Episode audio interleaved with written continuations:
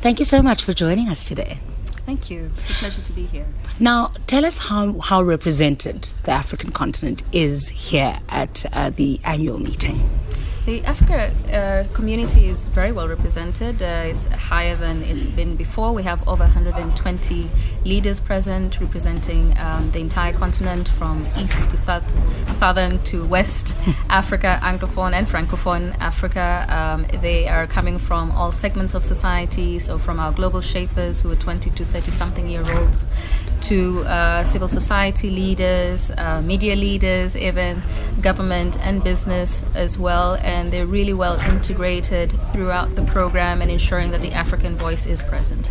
Now, the theme uh, for this year uh, is is literally responsive and responsible uh, leadership. What does that speak to when it comes to the continent?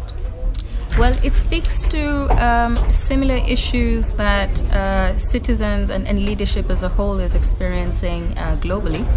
There was a recent survey conducted of our global shapers uh, community, so this is youth around the world, and we found that uh, of the key issues that are top of mind for them, there's, they're actually similar. So issues related to poverty, unemployment, corruption are equally similar globally as they are for uh, youth in the region, and there's a broad recognition that there is a crisis um, of leadership, meaning that it is not as responsive as citizens would like the leadership to be.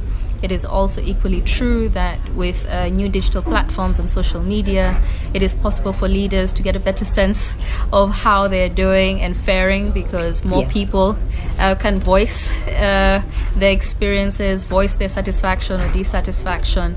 And this is helping to break down uh, what we're increasingly hear about this echo chambers or yes. silos of thinking that allows leaders to uh, better realize where they're falling short. And so the meeting um, is very much uh, keen on helping leaders get a better sense of where they could do better. Yeah.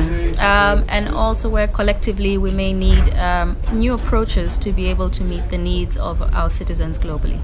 Talking about citizens, one of the things that we're hearing is this um, disaffection uh, globally, not just on the African continent, um, where people feel like they are excluded. There's joblessness, there's um, a feeling that they're being replaced.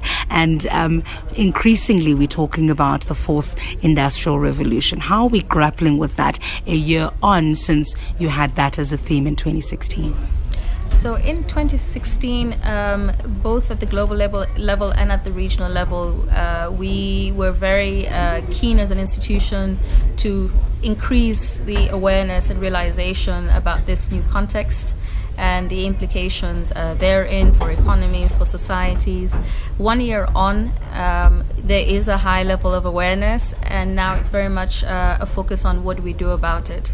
And in this uh, sense, African leaders are very much uh, seated by their peers and counterparts from around the world to figure this out because there is no leader such in this space. And it's offering new opportunities, for example, the establishment of new governance institutions and systems that start to address some of the uh, concerns that African leaders have, as well as other emerging market leaders have had that the traditional global governments, governance institutions have been biased against yeah. them.